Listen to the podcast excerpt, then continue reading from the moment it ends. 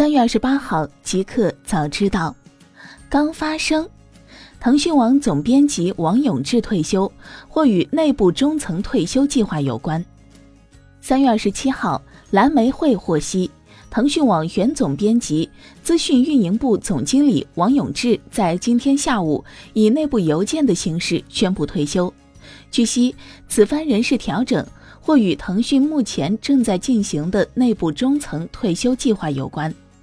此前有消息称，腾讯自2018年12月内部员工大会后，正在裁撤一批中层干部，主要包括助理总经理、副总经理、总经理级别。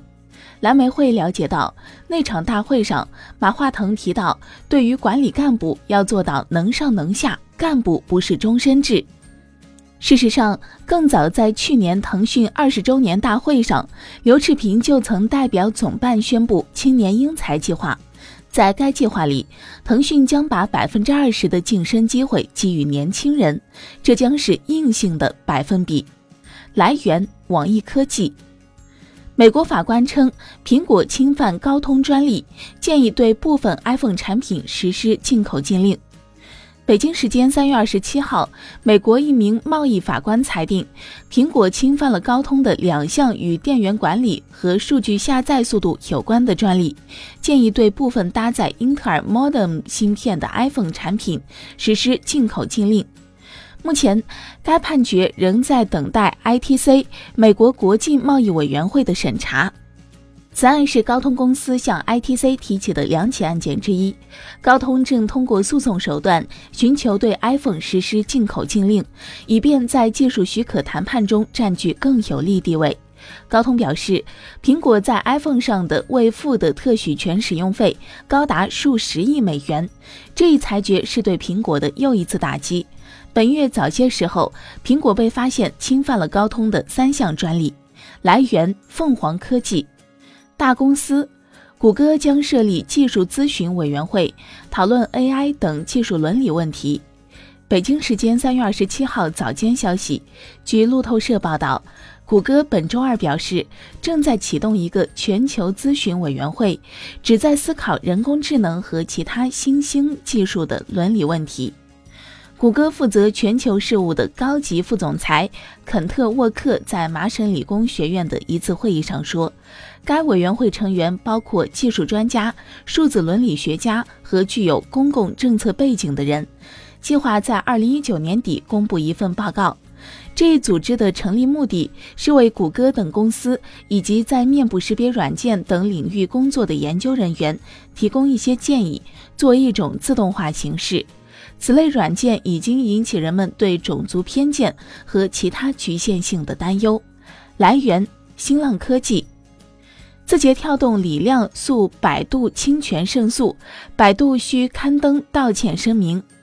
三月二十七号，字节跳动副总裁李亮在今日头条上发表消息称，法院终审判决百度公司侵犯其个人名誉权。在百度网首页显著位置，持续二十四小时刊登声明向其道歉。同时，他呼吁行业良性竞争，不再造谣诽谤、攻击个人。二零一八年六月二十五号，北京字节跳动科技有限公司曾以不正当竞争纠纷为由，将北京百度网讯科技有限公司、百度在线网络科技北京有限公司诉至法院。要求二被告停止侵权、赔礼道歉，并赔偿损失一千万元。来源：新浪科技。谷歌重启机器人项目，更关注利用机器学习训练简单机器人。三月二十七号，据《纽约时报》报道，谷歌重启了机器人项目，并进行了改进。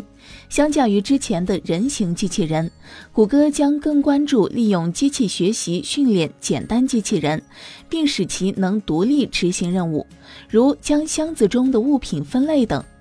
谷歌正在实验室训练 Fetch 公司的移动机器人，使其在不熟悉的仓库中进行导航。此前，谷歌的机器人项目是由安卓之父安迪·鲁宾领导的。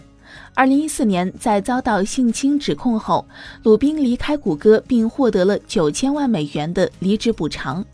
来源：钛媒体。互联网。甲骨文五月裁员三百五十人，今年北美或裁员一成。北京时间三月二十七号消息，全球商用软件巨头甲骨文公司最近提交给政府部门的文件显示，今年五月二十一号，他将在红木市总部永久裁员二百五十五人，在附近的圣克拉拉办公室再裁员九十七人，两处机构总计裁减大约三百五十人。裁员计划是该公司调整云计算业务的一部分。另外，甲骨文也在谋划更大规模的人员裁减，进一步提高运营效率。根据加州相关法律，如果公司一次裁员规模超过五十人，则必须提前六十天通知政府部门。目前，甲骨文在全世界雇佣了十四万名员工。对于五月份的裁员计划，该公司并未发表评论。来源：腾讯科技。特斯拉 CEO 马斯克将于四月四号就 SEC 指控进行辩诉。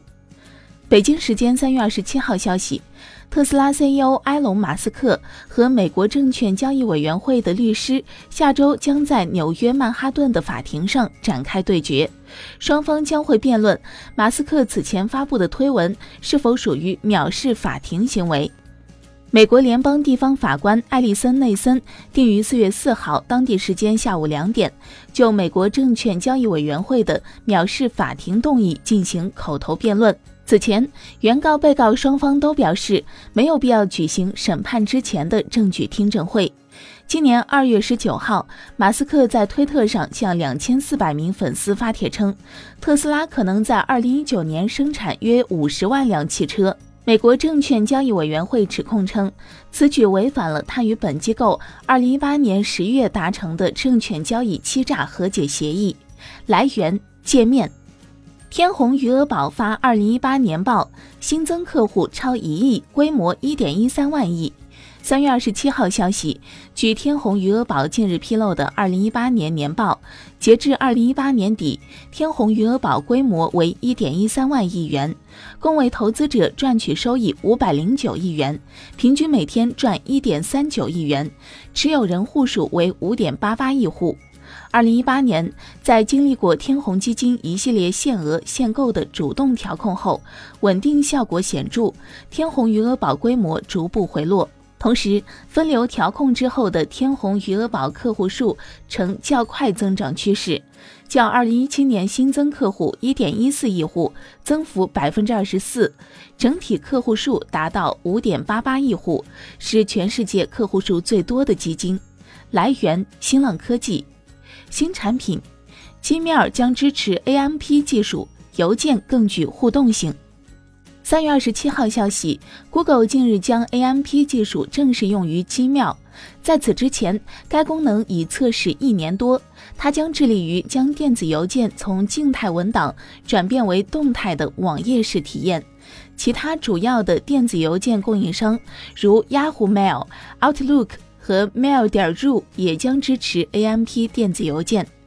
使用 AMP for Email，邮件消息将变为交互式，这意味着您将能够直接从消息中回复事件、填写调查问卷、浏览商店的库存或回复评论。所有这些操作都无需离开 Email 页面。来源：PingWest。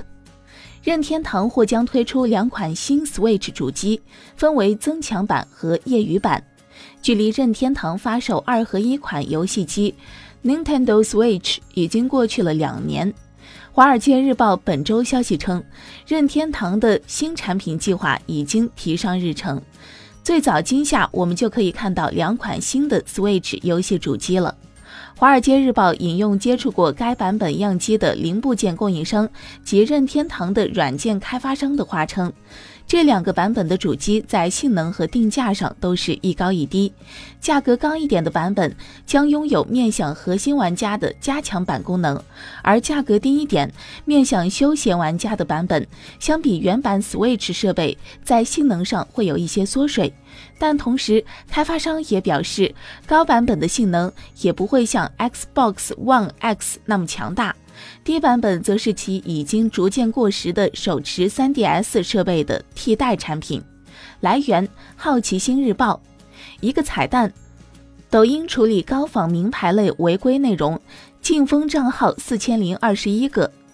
三月二十七号消息，抖音平台发布通告称，平台严厉打击贩卖高仿名牌类违规内容，并于二零一九年以来已下架相关违规视频六千五百七十七条，封禁相关违规账号四千零二十一个。抖音表示，此类高仿假货违规账号恶意利用抖音平台，对用户、平台及相关品牌方的利益均造成伤害。